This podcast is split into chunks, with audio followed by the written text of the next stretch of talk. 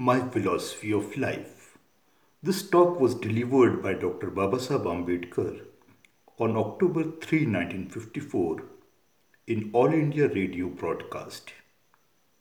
My Philosophy of Life.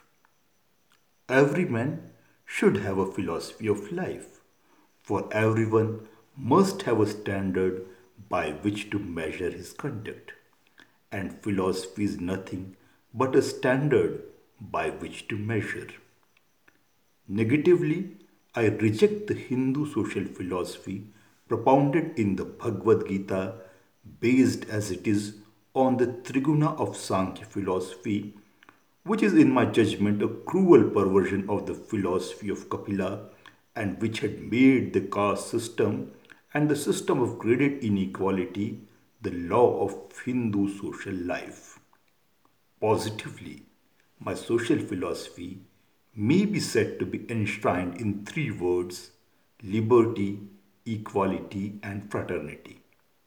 Let no one, however, say that I have borrowed my philosophy from the French Revolution. I have not. My philosophy has roots in religion and not in political science. I have derived them from the teachings of my master, the Buddha. In his philosophy, liberty and equality had a place, but he added that unlimited liberty destroyed equality and absolute equality left no room for liberty. In his philosophy, law had a place only as a safeguard against the breaches of liberty and equality. But he did not believe that law can be a guarantee for breaches of liberty or equality. He gave the highest place to fraternity as the only real safeguard against the denial of liberty or equality or fraternity, which was another name for brotherhood or humanity, which was again another name for religion. Law is secular, which anybody may break while fraternity or religion is sacred, which everybody must respect. My philosophy has a mission.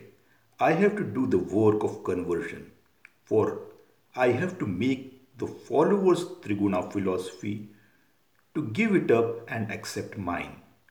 Indian today are governed by two different ideologies. Their political ideal set out in the preamble of the constitution affirms a life of liberty, equality, and fraternity. Their social ideal, embodied in their religion, denies them.